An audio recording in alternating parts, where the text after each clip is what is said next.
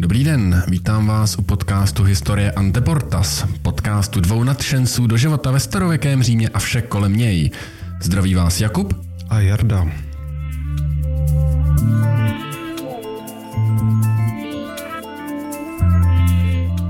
A dnes se podíváme na zajímavé téma, podíváme se na římské bydlení.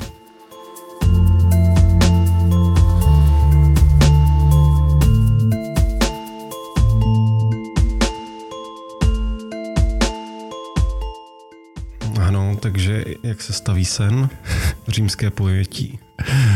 Jo, s bydlením je to dneska problém a zjistíme, že jsme se za těch 2000 let znova opět moc neposunuli. Během té rešerše jsem našel eh, několik ehm, paralel k současné bytové situaci a dokonce si myslím, že to v starověkém Římě bylo dokonce horší než teďka. Ale... Řekneme si pár zajímavých čísel. No, tak jo. A než se do toho pustíme, tak uh, máme tady naší tradiční nachytávku. Máš nějakou připravenou? Ano, klasicky je to uh, lingvistická hádanka. Výborně. Uvidíme, jak moc se vyznáš v umění. Mm-hmm. Moje otázka zní, jak vzniklo označení mecenáš. No, tak to jsi mě asi dostal. Tady spojení s latinou nevidím skoro žádný. Z jakého kořene by to mohlo jako vycházet? Mecenáš. Hmm. To asi se nechám podat. Dobře, tak výjimečně teďka to není žádný latinský slovo, ale je to jméno. Spoustu jmén, jak už jsme se o tom dřív bavili, přešlo v nějakou funkci. Naposledy vlastně v minulém podcastu jsme takhle řešili třeba jméno Cezar. Takže mecenas, eh, teda mecenáš je z jména Mecenas. Aha. Byl to římský politik, důvěrník Gaia Octavia, budoucího císaře Augusta a byl to velký podporovatel generace takzvaných augustiánských básníků, mm-hmm. který právě podporoval finančně už krátce po jeho smrti se právě jméno mecenas stalo synonymem pro bohatýho ochránce umění, který to podporuje nejenom teda finančně, ale třeba i politicky. Mm-hmm. Je to vlastně jenom přenesená česká varianta, takže ne mecenas, ale mecenáš. Jasně, jasně. No to je zajímavý, no. Tohle je ale hrozně zajímavý, že vlastně jméno nějakého člověka pojmenuje nějaký fenomén. Já jsem s chodou okolností, trošku odbočím teda z Říma, dneska jsem slyšel výbornou historku, jaký je původ slova bojkot. Mm-hmm, tak to taky nevím. To teda není z Říma a není to ani z antiky, ale je to zhruba z 19. století z Anglie. Mm-hmm kde byl nějaký Lord Boycott a on byl docela parchant a ty své poddaný jako dost ždímal a byl vůbec jako takový nepříjemný a zlej člověk. A ty lidi ve vesnici a, a lidi jako jeho služebnictvo tak se rozhodli, že s ním nebudou mluvit, nic mu neprodají, nic pro ně neudělají, žádnou službu, nic mu nezařídějí a vlastně ho začali bojkotovat. Jasně. Tady ten styl chování se vlastně ujal a dokonce za jeho života to vstoupilo do slovníku jako pojem, takže on reálně si mohl koupit uh, oxfordský slovník a tam si přečíst, že bojkot znamená uh, jako s někým absolutně zpřetrhat vztahy a ignorovat ho. Takže nebylo to něco, co on udělal, ale co bylo uděláno jemu. No. Jasně. Je zajímavé, že dost často ty uh, jména nebo ty pojmy vznikají uh, jako hanlivě, že jo? Hmm. Máš třeba Johann Grázl, jo, jo. Uh, známý zbojník, tak ten taky si asi úplně nedá za rámeček, co po něm zbylo. Dobrá, tak to byla moje zase lingvistická nachytávka, co máš připravený ty pro mě. Já mám pro tebe připravenou nachytávku z užitného umění. Víš, jak vypadá amfora, jaký má tvar?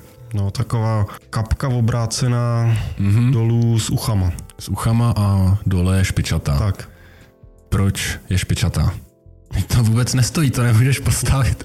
To nemůžeš um, postavit na zem, to vždycky spadne. To je pravda. No, uh, trošku si zafantazíruju, tak třeba vikingové ty pily, že z kravského rohu. Mm-hmm. To je vlastně taky takový dost naprt eh, tvar, jelikož Římani a potažmo Řekové byli velký plagiátoři, tak se, tak se prostě inspirovali na severu a nemá to žádný praktický účinek. Jo, jo, takže protože amfora byla plná vína, jaký jednou očpuntuješ, musíš jí dopít. Je to tak, je to takový panák, no. Je to vlastně zase z nějakého praktického důvodu, protože když námořníci vykládali amfory z lodi, tak eh, je vykládali většinou jako na pláž, to znamená na písek. No a jak jednoduše postavíš hm, nádobu na nerovném písku, ještě navíc tam je trošku svách a hrbole a tak, ono to nestojí, no tu špičku prostě vezmeš a zapíchneš ji do písku a pár centiáků do země a ona už stojí a drží. Jo, to je praktický, to je dobrý. Chudáci jako obchodníci s vínem třeba na chorvatském pobřeží s těma kamínkama je to trošku složitější, ale dobrý, to je zajímavý, ale ty amfory se nepřevážely jenom jako loděma, to by nedávalo smysl, že by vlastně všechny amfory měly takovýhle tvar. No, já jsem slyšel tady tu verzi příběhu, jo, že to bylo spojené s tou lodní dopravou, Jo, když je převáželi po souši, tak je naházeli prostě na vůz a tam leželi na sobě, tak tomu už to bylo mm, asi mm. jedno. Tak, pojďme se už soustředit na naše hlavní téma a to je, jak římané bydleli. Mm-hmm. Člověk by si řekl, no, jak bydleli, jako v domech, že jo. Překvapivě římani měli na všechno nějaký návody nebo vlastně takovou šablonu, jak co stavět. Římané byli v podstatě Němci starověku. no, tak jak takový antický římani bydleli.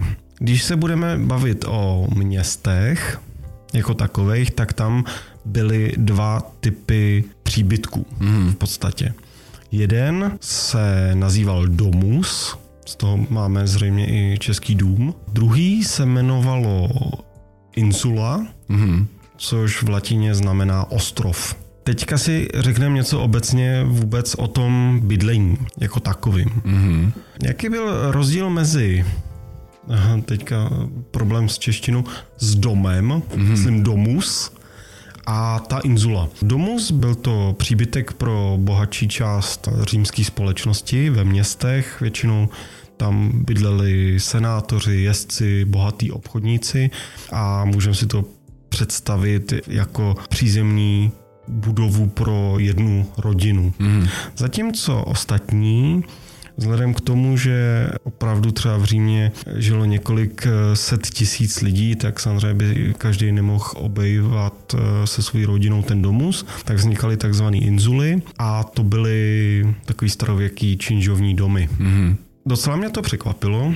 Jako ten koncept činžovních domů jsem měl tak jako spojený s 18. s 19. stoletím. Nicméně byly to domy, které si postavili bohatí obchodníci, několika patrový. V nich eh, byly rozdělený na jednotlivé byty, ty vlastně využívali nájemníci. Mm-hmm. Ostrovy se jim říkalo proto, protože to vždycky byly několik domů v bloku, jak to známe teďka, a jim to vlastně připadalo jako ostrovy. Mm-hmm. Já jsem slyšel tady s těma domama v Římě, že nejlukrativnější bydlení, schválně typni si, který patro bylo nejžádanější na bydlení?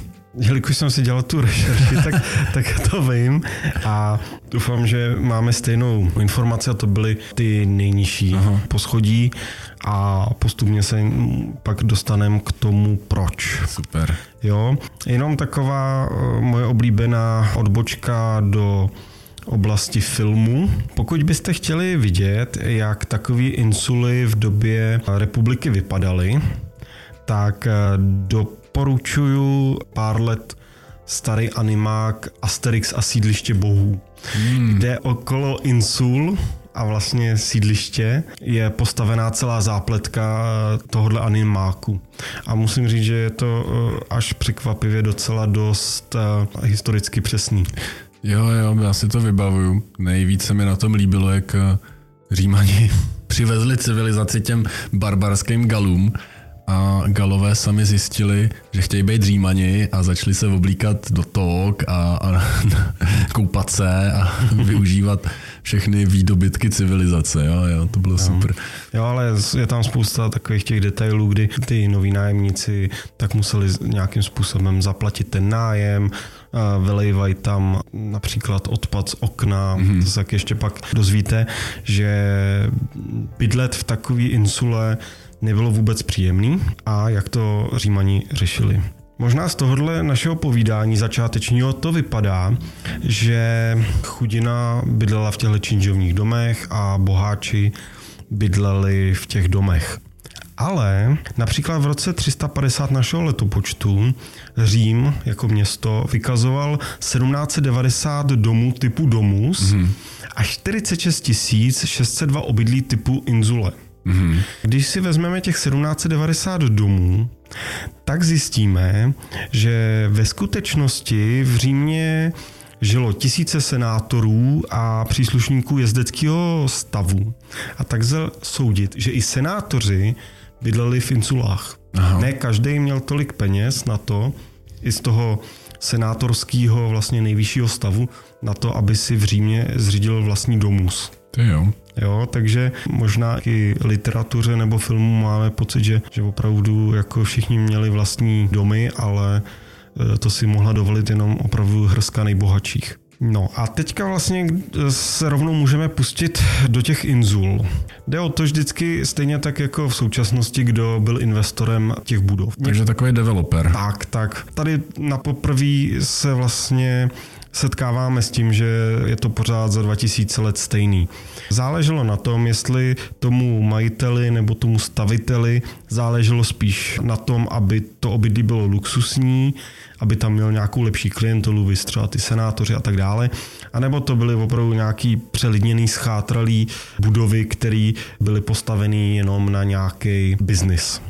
Mm-hmm. Vzhledem k tomu, že většina těchto těch eh, činžovních domů byla stavěná z nekvalitních cihel a hlavně ze dřeva, mm-hmm.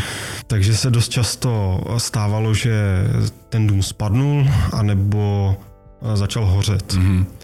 Takže už tehdy eh, začaly platit určitý omezení, třeba co se týká výšky těch budov, někdy to byly čtyři, někdy pět pater, ale stejně jako v současné době, tak ty investoři to dost často nějakým způsobem obcházeli.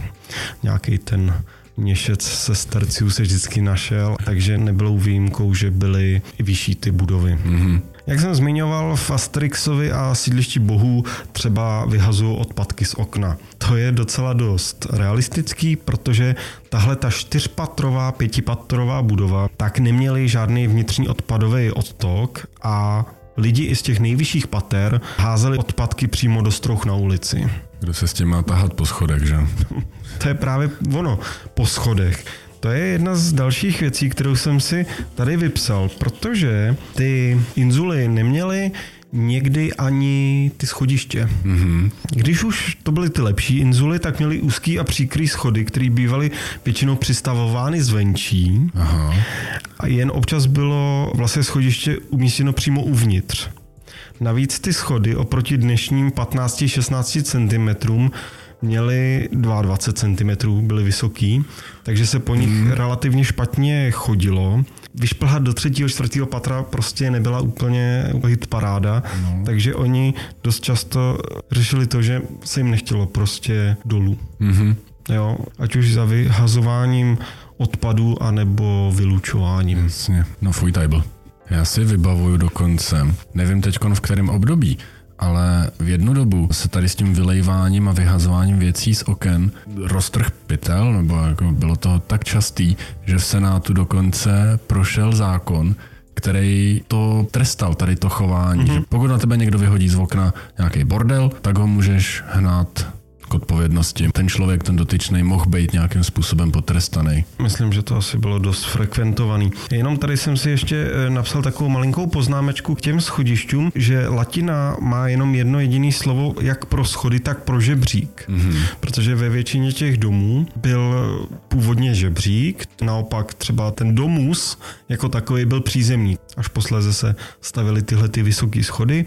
A to latinské pojmenování je skale. Mm-hmm. Můžeme to teďka třeba používat eh, v češtině jako škála. Jasně. Tak je to vlastně z latinského schody nebo uh, žebřík. Mhm.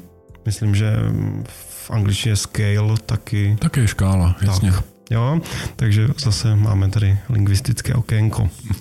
tak, ale zpátky k těm inzulám. Pokud inzuly eh, neměly odpadový odtok, tak samozřejmě neměly ani vlastní záchody. Mhm. Takže pokud eh, jste nechtěli úplně to vyhodit z okna a použít nočník, Mhm. tak jste museli na veřejný záchody dolů. O tom jsme se už párkrát bavili, myslím, že v díle o hygieně a Aha. lékařství. Na každém rohu byly veřejný záchody, kam si člověk odskočil. Kdo pak si ještě vzpomene, co to je xylospongium? Ano, naše oblíbené xylospongium. Takže kromě toho, že tam nebyl odtok, nebyl tam záchod, co tam vlastně ještě nebylo? nebylo tam topení. Docela mě to překvapilo, ale Římani neznali koncept komínu. Pak se budeme bavit, jak se vytápělo v tom domě, ve stylu domus, ale v Inzule to bylo tak, že jste měli eh, v každém bytě kovový rošty, na kterých jste spalovali dřevo, což bylo velice riskantní, jak jsme se už bavili o tom, dost často hlavně ty eh, vyšší patra byly ze dřeva a dost často docházelo k požárům těchto z těch obydlí. Dokonce to bylo tak rozšířený, že za císaře Augusta byla zavedena v Římě požární služba, mm-hmm. hasiči. Byla rozdělena na sedm brigád zvaných vigiles, každá měla tisíc mužů. A město bylo rozděleno na 14 okrsků a každá brigáda se starala o dva okrsky. To se osvědčilo a ostatní města pak tenhle ten způsob požárních brigád eh, v menším měřítku kopírovala. Mhm. Zase tady máme trošku lingvistického kinko, vigiles, vigílie, hlídka, takže to v podstatě byla požární hlídka. No jo, já si tak marně snažím vzpomenout, jak to bylo tehdy v 17. století při velkém požáru Londýna. Já myslím, že v té době nebyly v Londýně žádný požární hlídky. Obecně ve středověkých eh, velkých městech nebyly, hmm.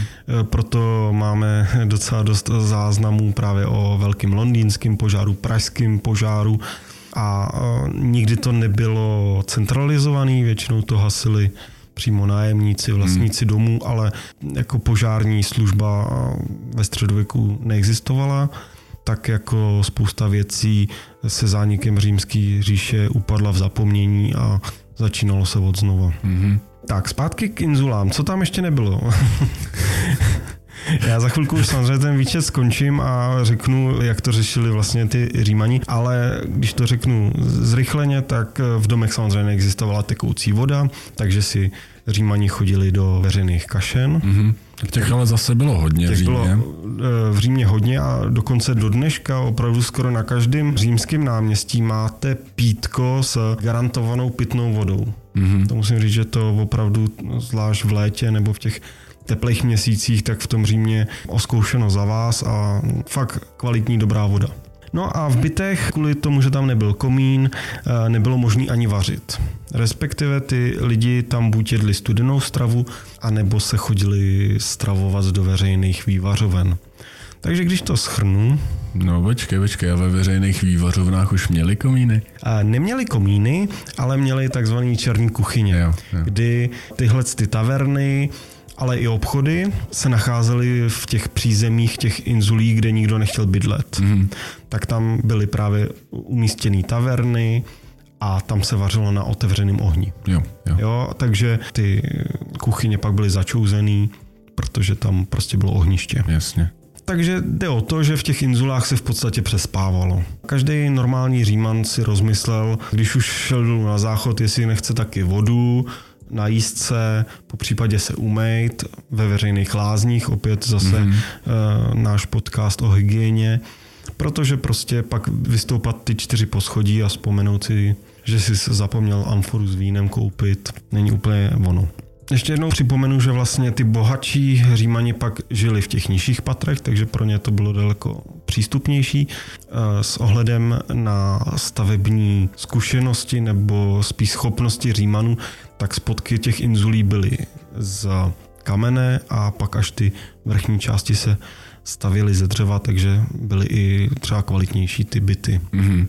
aby jsme to trošku prostřídali, tak možná si eh, ten domus necháme nakonec a Teďka, jestli bys nám pohovořil o tom, v čem bydleli Římani, když bydleli mimo město. Tak, mimo město samozřejmě taky bydleli, ale v trošku jinačích prostorech, protože tam už se nemuseli těsnat s dalšíma nájemníkama v jednom domě, takže měli dům pro sebe, ale ten se už jmenoval vila.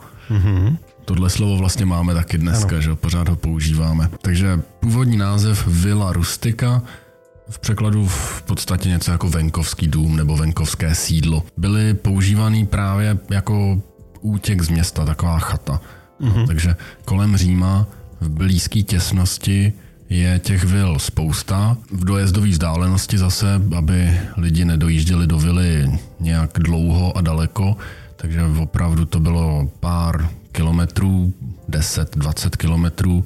Ty vily sloužily na víkend ne úplně, ale spíš, když už tam ten člověk přijel, tak tam strávil nějakou delší dobu, pak se zase vrátil do města. Mhm. Já tě možná trošku přeruším a zeptám se, bylo to tak jako třeba v současné době, že ty vily vlastnil v podstatě kde kdo, že nějaký koželuch z Ostie si prostě na víkend odjel na vilu, já nevím, k Nápoli?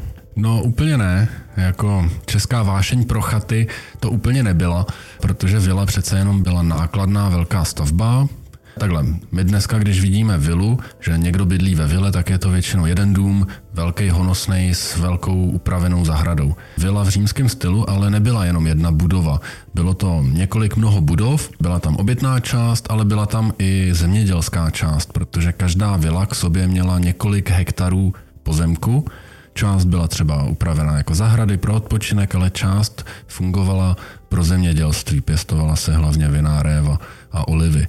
Takže sklizeň se potom zpracovávala v eh, těch zemědělských budovách ve vile, zpracovávala se že, na víno, na olivový olej, dál se s tím obchodovalo a dál to generovalo zisk pro majitele té vily. Takže vlastně takový statek to byl. Ano, ano. Dokonce jako existovaly dva typy vily. Vila urbana, je právě spíš taková jako víkendová chata, kam si lidi odjeli na krátkou dobu a zase se vrátili. A pak byla ta vila rustika, což byla spíš víc jako farmářský stavení. Mm-hmm. Jo, jenom možná teďka došlo ke zmílení pojmu, myslím v současné době, kdy to, co my eh, v současné době nazýváme jako vila, je právě ten římský domus. K tomu mm-hmm. se pak jenom dostaneme, jenom si zapamatujte, protože pak uslyšíme, že ten domus měl dost často parametry současný honosný luxusní vily. Mm-hmm. Takže vlastně současná vila není totožný, co chápal Říman jako vil. Jo, jo, jasně.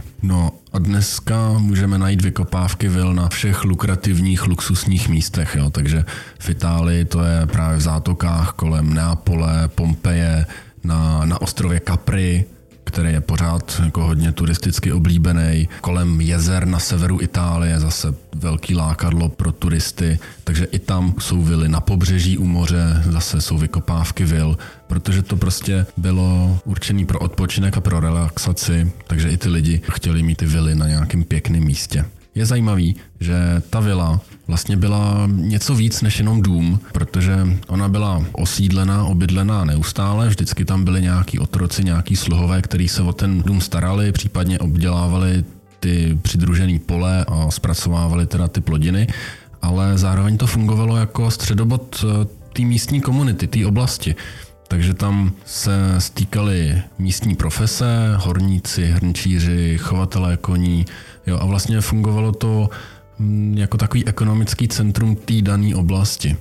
Jo, nemůžeme si zase představit, že by ty vily byly jak v dnešních satelitech, prostě co 20 metrů jeden barák. Jo. Mhm. K těm vilám patřilo obrovský území, tak uh, oni byli spíš roztrkaný po krajině relativně daleko od sebe. Tak v podstatě takový usedlosti na samotě. Teďka mě třeba napadá aby si to právě lidi představili, když bylo Spartakovo povstání, tak pak že jo, ty uprchlí gladiátoři putovali tou krajinou a právě přepadávali jednotlivý tyhle ty vily, mm. ale bylo to tak, že oni tu vilu mohli přepadnout, protože v okruhu několika desítek mil nic nebylo. To byl vlastně svět sám pro sebe, tudíž když oni ho obsadili a neuprch jim žádný Říman, tak eh, další vily nemohli nebo neměli šanci se o tom dozvědět. No, no. Byly to opravdu takový uzavřený světy sami pro sebe. Jo, a, a nebylo to vojenský zařízení, takže tam nebyli žádní vojáci, kteří by to hlídali, ani kteří by se jim postavili na odpor. Byli tam obyčejní otroci,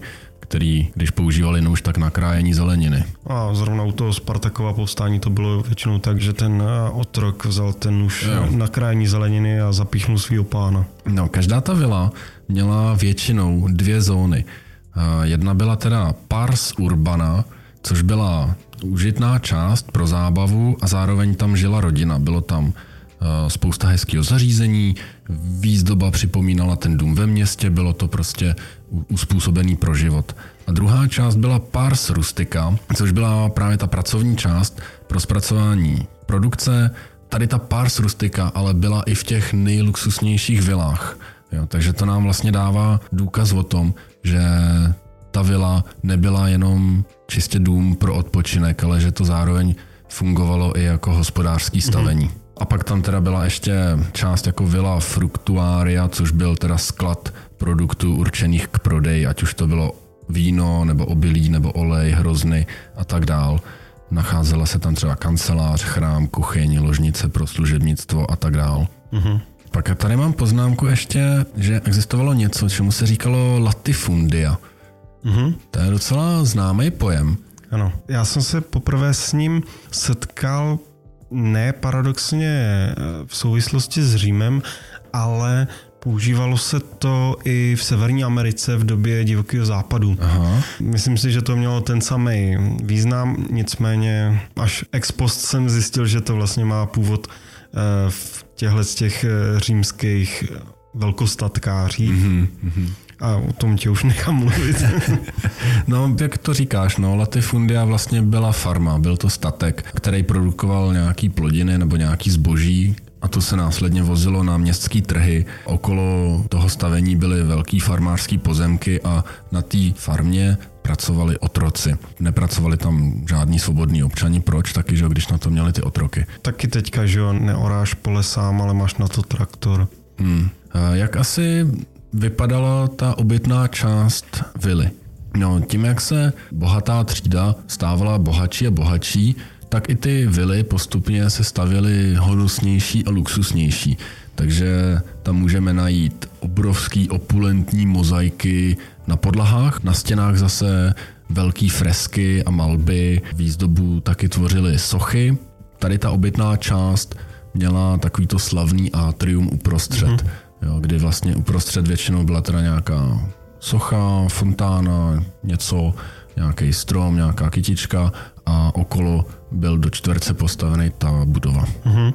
No a za budovou Tady za tou obytnou částí byly většinou nějaký zahrady. Ty zahrady byly často jako hodně velký, byly to obrovský parky, kde byly nějaký pěstovaný, upravený rostliny, zase tam byly rozmístěné sochy, jezírka nebo eventuálně nějaký fontány, malý vodopády.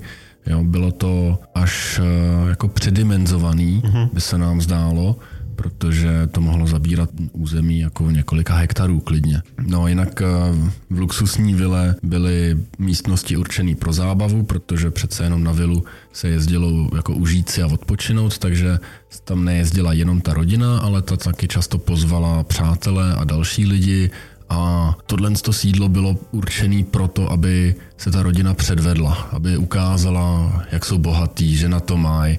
Takže to bylo fakt jako hodně honosný a obzvláště teda ty místnosti určené pro zábavu byly až jako předimenzovaně opulentní. Byly tam třeba i vyhřívané lázně, podlahový vytápění, jo, koupelny. Nejvíce vil máme zachovaných z období císařství, a máme je vlastně rozmístěný po celém území říše, protože vila byla zároveň i status symbol tuhle chvíli. Nejenom, že tam ten majitel nebo ta rodina jezdili odpočinout si, ale zároveň protože zvali další lidi, přátelé eventuálně jako lidi, nad kterými chtěli získat vliv, tak eh, se potřebovali blejsknout, takže vila se stává nějakým znakem bohatství. Uh-huh. Takže čím bohatší vila, tím zase to vypovídá o tom majiteli, že má víc peněz. V provinciích se ale taky stavěly vily, nejenom v rámci Itálie, ale i v dobitých územích. V provincii to ale znamenalo, že majitel, většinou jako příslušník té podrobené skupiny, tak přijal římský způsob života. V tu chvíli, kdy si třeba galský náčelník postavil vilu, tak ukázal, že teda přijímá římský způsob života, že je kosmopolitní a většinou se do toho i ty místní z provincií nadšeně vrhali, protože eh, mohli jako ukázat Římu, že jsou rádi Římani a že s tím souhlasí. Navíc asi bych to viděl taky tak, že aniž by jsem hodnotil, jak moc to bylo prospěšný pro ty porobený národy, tak minimálně co se týká architektury, tak eh, to římské eh, stavitelství o několik koňských délek předbíhalo ty stavby porobených národů. Jako každý, kdo se trošku chtěl mít eh, v Gáli, v Hispánii, kdekoliv, si pořídil dům římského typu, protože prostě to byl neskutečný luxus. Ono se jim zase nedalo ani tak divit, protože jestliže předtím ty náčelníci bydleli, a teďka to přeženu jako prostě v hliněných chatrčích a teďka měli možnost si pořídit eh, cihlovou, kamenou, krásnou stavbu, jo, ještě s bazénkem a tak dále. Kdo by se jim divil, že to neudělají. Mm-hmm. Jo, zase můžeme odkázat na film Asterix ano. sídliště bohu. Jo, já myslím, že náš absolutně relevantní historický zdroj pro tenhle podcast jsou filmy s Asterixem. já z ničeho jiného ani nečerpám. Jednou ukázkou takovýhle provinční vily je eh, palác Fishburn v Sussexu v Anglii, který pravděpodobně, neví se to, sloužil jako sídlo místního římského klientského krále Kogi Dubna. Mm-hmm. To znamená, byl to angličan, ale Vazal. prohlásil, že, že se stal římanem, no. Mm. zavázal se Římu. Tak, pak nějaký další ukázky zajímavých vil se nacházejí samozřejmě v Pompejích, kde jinde, kde jsou zachovaný právě i s těma krásnýma malbama na stěnách. Například vila Publia Fania Sinistora a další. V dnešním městě Torre Annunciata najdeme vilu Popea, která je ukázkou opulentní přímořské stavby, právě s mnoha místnostmi pro odpočinek a zábavu. A další ukázka na předměstí Říma najdeme mnoho vil spojených s císařem, vila Livia, která patřila ženě císaře Augusta, která je známá svojí hodovní síní, protože v té hodovní síni je vlastně po všech stěnách krásná malba přírody. Uh-huh. No a pak samozřejmě nemůžeme zapomenout na Hadrianovu vilu v Tivoli, ty vole. Ty vole, to je vila. Na to jsem si nemohl odpustit. no ona to je vila, protože zahrnuje 30 budov. Mm-hmm. Rozprostírá se na ploše kilometru čtverečního, možná dvou dokonce. Jsou tam bazény, jezírka, fontány, sochy, upravený zahrady, divoká příroda a farmářská oblast samozřejmě. Takže taková menší chodka na Sázově. No, pro císaře jako dělaný. jo, tak samozřejmě císař prostě nemůže si dovolit nic malého. Musí ukázat svůj status. No jak to dopadlo s vilama po konci antiky, nebo na konci antiky? Protože on samozřejmě tenhle ten styl nějak vrcholil a pak upadal. Vily byly využívaný i po konci zlatého věku římské říše, řekněme, protože se z nich stalo centrum klášterů. Využívali mnichové, protože ten dům byl velký, už stál, takže odpadla práce s nějakou stavbou, proč to nevyužít? Spousta malých místností pro jednotlivý mnichy, takže proč ne? Zároveň tam byla i ta zpracovatelská část na plodiny. To mě v životě nenapadlo, ale zní to logicky. Hmm. Další vlastně využití vil staly se centrem vznikajících vesnic. Jednou takovou ukázkou je vila Desenzano del Garda, která teda zabírá přes hektar velký území u jezera Garda v Itálii. Ta patřila Magnovi de Cenciovi, ten si uzurpoval západní část římské říše od císaře Konstantina II., mm-hmm. aby jsme se zasadili do nějakého časového rámce. Byly tam jako rezidenční místnosti, velká jídelna s kupolovitou střechou dokonce, reprezentační křídlo, nádvoří se sochami, zahrady s fontánami a tak podobně. A vlastně tady z té vily, jak jsme se bavili, že to bylo nějaký ekonomický i komunitní centrum, tak se k ní prostě stáhli lidi postupně, začali si stavět vedle vlastní obydlí a vzniklo nový město. Uh-huh. Takže nejenom kolem římských táborů uh-huh. legionářských, ale i kolem vil. Respektive asi bych to rozdělil tak, že víc ve vnitrozemí to bylo asi kolem vil a na okrajích říše to bylo kolem legionářských vojenských táborů. No, zajímavý, zajímavý. Tam máš tam ještě něco? Ne, já jsem tady s vilama skončil, no, můžeš pokračovat. Skvěle. Takže teďka z nějaké sluné pláže na italském pobřeží, kde jsme se pokochali těmahle opulentníma vilama, se vrátíme zpátky do města, například do Říma a řekneme si o tom, jak se teda měli na tom s bydlením movitější římani, hmm. který nemuseli bydlet v těch činžovních domech. Jak už jsem říkal, je to dům typu domus, je to zajímavý v tom, že zatímco Římani v těch vilách se snažili ukázat to bohatství, myslím na venek, byla to vlastně statusová věc, dost často se tam pořádali různé eh, večírky, obchodní jednání a tak dále. Římani ve městě svůj dům na venek prezentovali velice skromně. Hmm. Tyhle ty domy, stejně tak jako v současné době, asi je to nějaký lidská přirozenost, tak ten dům neměl okna do ulice. Dost často teďka si eh, lidi stavějí ty vily na okrajích měst, je otevřený do zahrady, ale z ulice vlastně tam v podstatě máte jenom dveře. Stejně tak už před dvouma tisícema let a vlastně i dříve to už stavili takhle římani. Neměli okna do ulice, do ulice byla otočený ten dům pouze dveřma mm-hmm. a v případě v pozdějších dobách, kdy třeba někdy ten domus měl jedno patro, tak občas byly malý okýnka, v tom prvním patře směrem do té ulice. Bylo to jako kvůli hluku, nebo aby jim tam lidi nekoukali, nebo proč? Tak bylo to z toho důvodu, že Říman chtěl, eh, nebo měl rád svoje soukromí, mm-hmm. chtěl nějakým způsobem ochránit eh, svůj majetek, takže to bylo i dělané kvůli tomu, aby nějakým způsobem se mu tam třeba nedostali zloději, aby přesně oknama nekoukali eh, lidi dovnitř. Navíc v tom minimálně italském podnebí tak vlastně okna nebyly dost často nijak zasklený mm. nebo zakrytý. Pokud byly zakrytý, tak většinou zvířecíma kůžema, průhlednýma kamenama, nějakýma slídama nebo třeba zvířecíma měchama, ale dost často to byly otevřený okna, ve kterých byly jenom takový dřevěný mřížky, Aha. protože v tom nebylo proč vlastně zavírat okna takže to bylo nepraktický vlastně mít okna do ulice. Mm-hmm. Když jsme se bavili o tom, že měli rádi svoje soukromí, tak vlastně v těchto těch v typech domů, pokud eh, chtěl člověk eh, vstoupit, tak musel obřím klepadlem zaklepat na vstupní dveře a každý takovýhle dům měl vlastního otroka, vrátního, ten se nazýval Ostiarius mm-hmm. a ten právě dveře otevřel a dost často tenhle ten otrok měl dokonce připravenou hůl eh, v případě, že by byl nepohodlný ten návštěvník, tak ho vypráskal holí. Takže a několikrát ten majitel toho domu nemusel vědět, že mu tam někdo přišel, protože ten vrátný věděl, koho může, nemůže pustit. Jo, samozřejmě bývali takový ty potulný žebráci a takhle, mm. takže on už měl jasně eh, rozstřízený, koho do toho domu pustit a koho vypráskat. Dost často třeba, nebo myslím, že v Pompejích nebo v nějakém takovém nalezišti, tak třeba eh, před eh, tím vchodem byla dost populární mozaika, která zobrazovala psa a pod tím byl nápis Kavekanem, neboli chraň se psa, takže ano, eh, taková ta oblíbená cedulka, pozor, tady hlídá zlý pes, nebo takovýhle ty podobný vtipný uh, hlášky tak už eh, byli v antickém Římě. A byli tak, eh, byli tak eh, kvalitně udělaní, že se dochovali do dneška. No. To je super. Jo, já, se, já vždycky se podívám na tu cedulku, říkám si, kdo si něco tak odporného může pověsit na plot.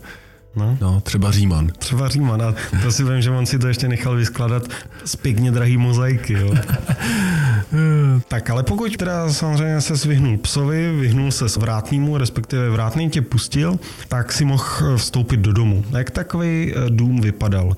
Opět eh, taková paralela se současností. Ty domy byly docela dost typizovaný. Mm. A místnosti si v podstatě našel vždycky na tom samém místě v tom domě, takže samozřejmě z pohledu Římana to byla tradice, nikoli podnikatelský záměr.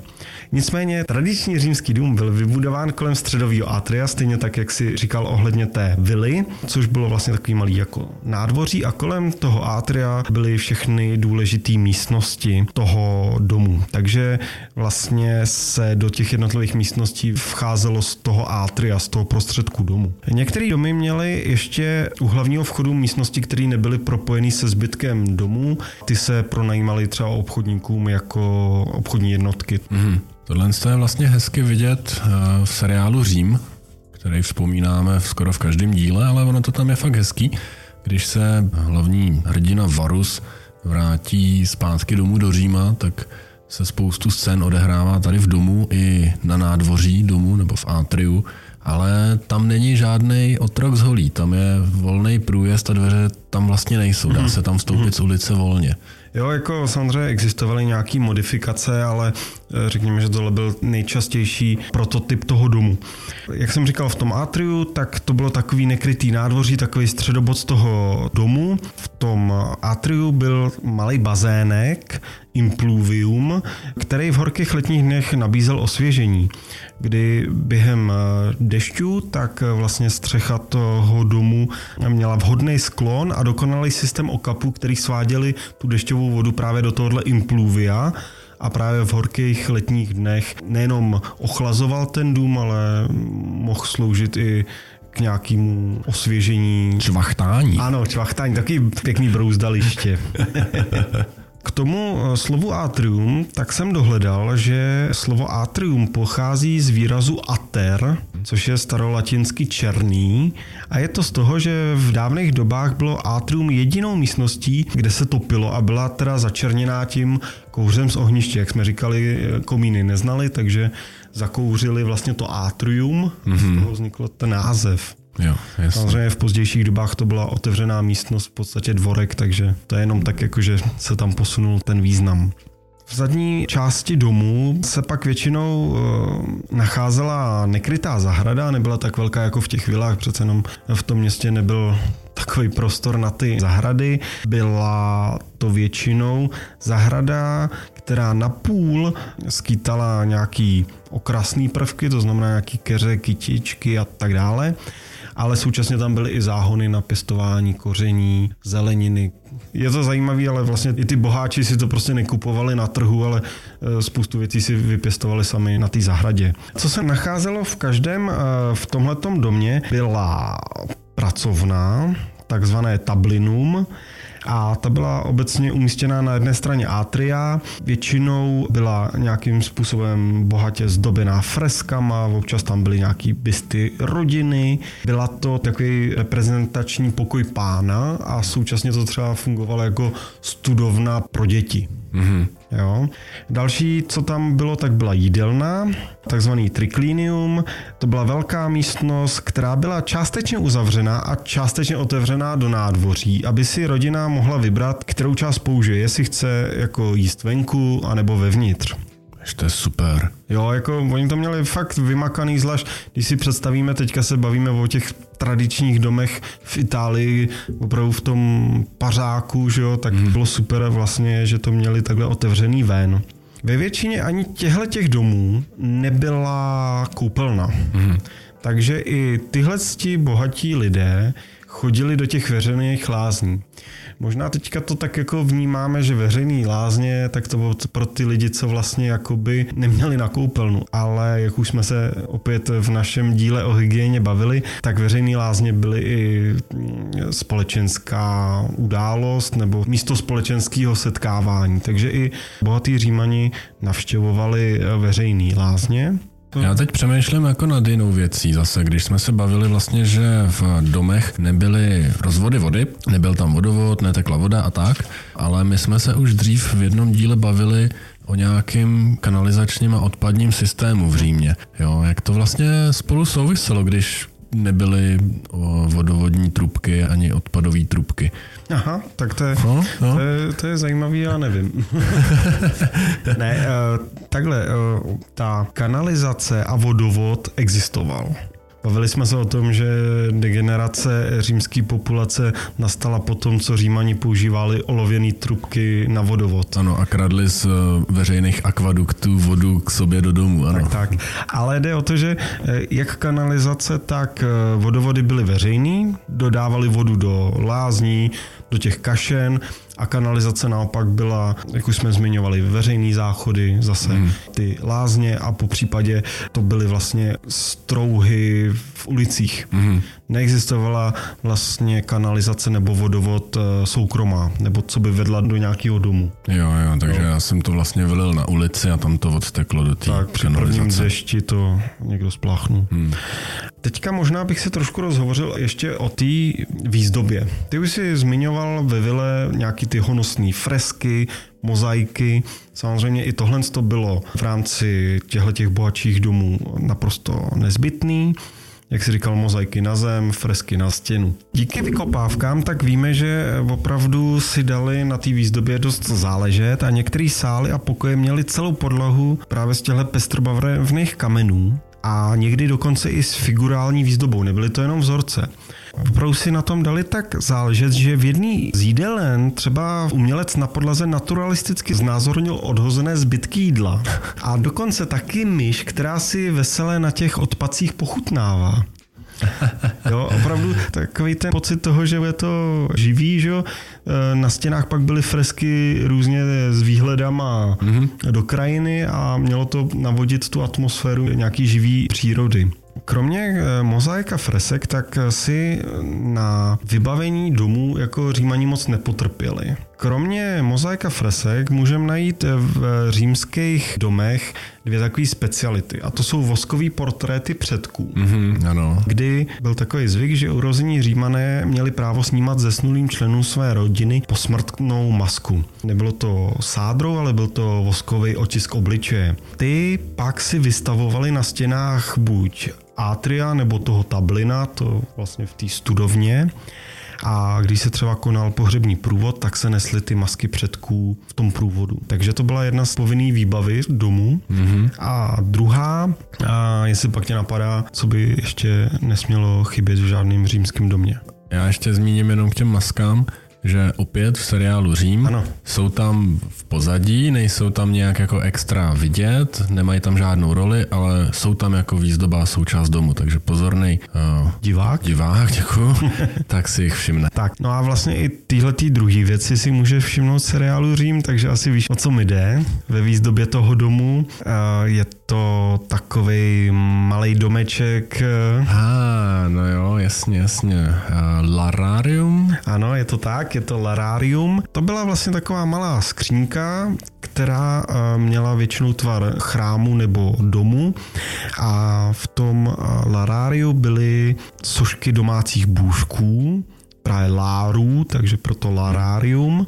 Při slavnostních příležitostech se ta skřínka otvírala, otec rodiny jim přinášel dary a vlastně všichni svobodní členové té rodiny ty domácí bůžky uctívali, aby ty lárové ochraňovali ten příbytek a ty obyvatele toho domu. Takže to je jedna z dalších věcí, která nesměla v žádném římském domě chybět. A dokonce císař Augustus na tažení do Gálie tak si vzal cestovní larárium do svého vojenského stanu, aby se mohl poctivě a správně modlit. Vidíš, tak to jsem nevěděl. Zkus hádat, co bylo nejdůležitějším kusem nábytku eh, v takovém eh, římském domě. Nejdůležitější kus nábytku? Pohovka. Jsi hodně blízko, bylo to lehátko. No, to, ano, to jsem myslel. Tak, dobře. Eh, lehátko to bylo z toho důvodu, že v leže Říman v podstatě dělal všechno doma. Mm-hmm. Říman v leže četl, diktoval svému sekretáři, ležel na lehátku při jídle, při audiencích, při všem. V podstatě eh, až do nějakého pozdního císařství eh, neexistovaly křesla. Mm-hmm. Prostě římani neseděli na křeslech a většinou to bylo zase statusový že třeba magistráti měli speciální křesla, ve mhm. kterých seděli, když vykonávali úřad. Mm-hmm nebo třeba za císařské éry přišlo do módy křeslo s vysokým opěradlem, takzvaná katedra. Mm-hmm. To se nabízelo znešeným návštěvám, jo, ale normální Říman prostě ležel. Kromě toho, že ty lehátka dost často byly z dřeva, tak eh, zvláště v jídelnách byly někdy z kamene nebo z děný, mm-hmm. že tam byly napevno, pak byly opatřeny jenom polštáři a přehozy. Jasně, jasně. Určitě si všichni vybaví klasický orgie římský, kde kolem těch stolů ty římani většinou leželi, že jo, nadspávali se vínem a vše možné. Jedli k prasknutí. Tak. Takže to bylo vlastně nejdůležitější nábytek toho Římana, protože oni neměli skříně, když už něco, tak měli truhlice, hmm. měli police, ale vlastně vybavení toho domu bylo velice prostý. Teďka ještě poslední taková zajímavost. Ty jsi zmínil, že v těch vilách bylo topení. No ano, podlahový to, topení. Podlahový topení, takový ústřední topení, by se dalo říct. No, říkalo a se mu hypokaust. Je to tak a to bylo i v těchto těch domech respektive ne třeba v Římě, ale jak jsme se bavili posléze, když si je stavěli v těch provinciích, kde byla větší zima, tak se to objevilo i v těch klasických eh, městských domech. Já možná pak na Facebook dám fotku pro nějakou lepší představu, nicméně bylo to o tom, že ten dům, který neměl sklep, tak eh, byl postavený na buď kamenných nebo cihlových sloupkách. Mm-hmm. Z boku toho domu tak se rozpálilo ohniště a průduchama vlastně pod tím domem proudil ten horký vzduch z toho topeniště, jak už si říkal podlahou, anebo skrytýma průduchama ve zdech vlastně cirkuloval ten teplý vzduch po celém domě. Nějakýma zkouškama bylo zjištěno, že při stálem topení se ta teplota pohybovala mezi 20 až 22 stupni Celsia, což to je hezký. Je dost příjemný. No jasně, to je super. A teďka, když jsme si řekli, jak takhle pěkně ten dům vypadal, co všechno tam bylo, je vidět, že opravdu oproti těm inzulám se tady dokonce dalo jako žít, nejenom přespávat, tak eh, zkusi typnout, kolik stál takovejhle dům, kolik za ně třeba mohl dát ve své době Cicero. No, tak řekněme třeba jeden roční plat nebo no, oni neměli plat, že ale um, tak jeden roční příjem. No a kolik bys tak jako řekl, že to bylo sesterci? no, ze mě chceš vymáčknout nějaký číslo. Nějaký číslo, přesně tak. Tak večkej, bavili jsme se o otrocích, že zkušený otrok stál 6 tisíc sesterciů, tak já řeknu třeba, huh, třeba 100 tisíc sesterciů za dům. Cicero zaplatil eh, za svůj dům, který si nechal postavit na Palatinu, 3,5 milionu sesterců. A současně jsem našel, kdybyste, okay, no. kdybyste si nechtěli teda jako pořídit dům na Palatinu, tak jste si taky mohli teda pořídit uh, nájemný v té inzule. Mm. A kdybyste byli mladý diktátor Sula, než se stal proslulým, tak právě bydlel tady v insule. Ten platil domácímu za pronátej byt roční nájemné 3000 sesterciů. Jo. Jo, takže... Otroka. Ano, a to byl roční nájem teda. Mm, mm. Takže tři tisíce sesterců a mohl si rok bydlet v insule, anebo si uh, našetřil tři a půl milionu a mohl si postavit vlastní barák. No jo, tak na Palatinu, že jo. je. jako kdyby si chtěl pořídit barák v pařížský. Tak. Zase je tady vidět, že opravdu i později nechvalně proslulý diktátor Sula v mládí bydlel v insule a ne v domě. No jo. Páni, to bylo pořádná porce informací. A toto byly jenom tři druhy bydlení. No, tak to asi ukončíme. tak jo, děkujeme, že jste doposlouchali až sem do konce. Doufáme, že se vám náš nový díl líbil. Pokud ano, dejte nám nějaký hodnocení v Apple Podcast, můžete dát hvězdičky i komentáře a komentáře můžete napsat i ve Spotify. Najdete nás i na Google Podcast, tam nevím, jestli jsou hvězdičky a komentáře, ale jestli jo, tak to tam dejte taky a můžete nám psát na mail historie.ant.portas.gmail.com případně na stejnojmené facebookové stránce nám můžete tak něco hezkého napsat. Tak a to je všechno. Mějte se fajn. Od mikrofonu a zdraví Jakub. A Jarda. Ave. Ave.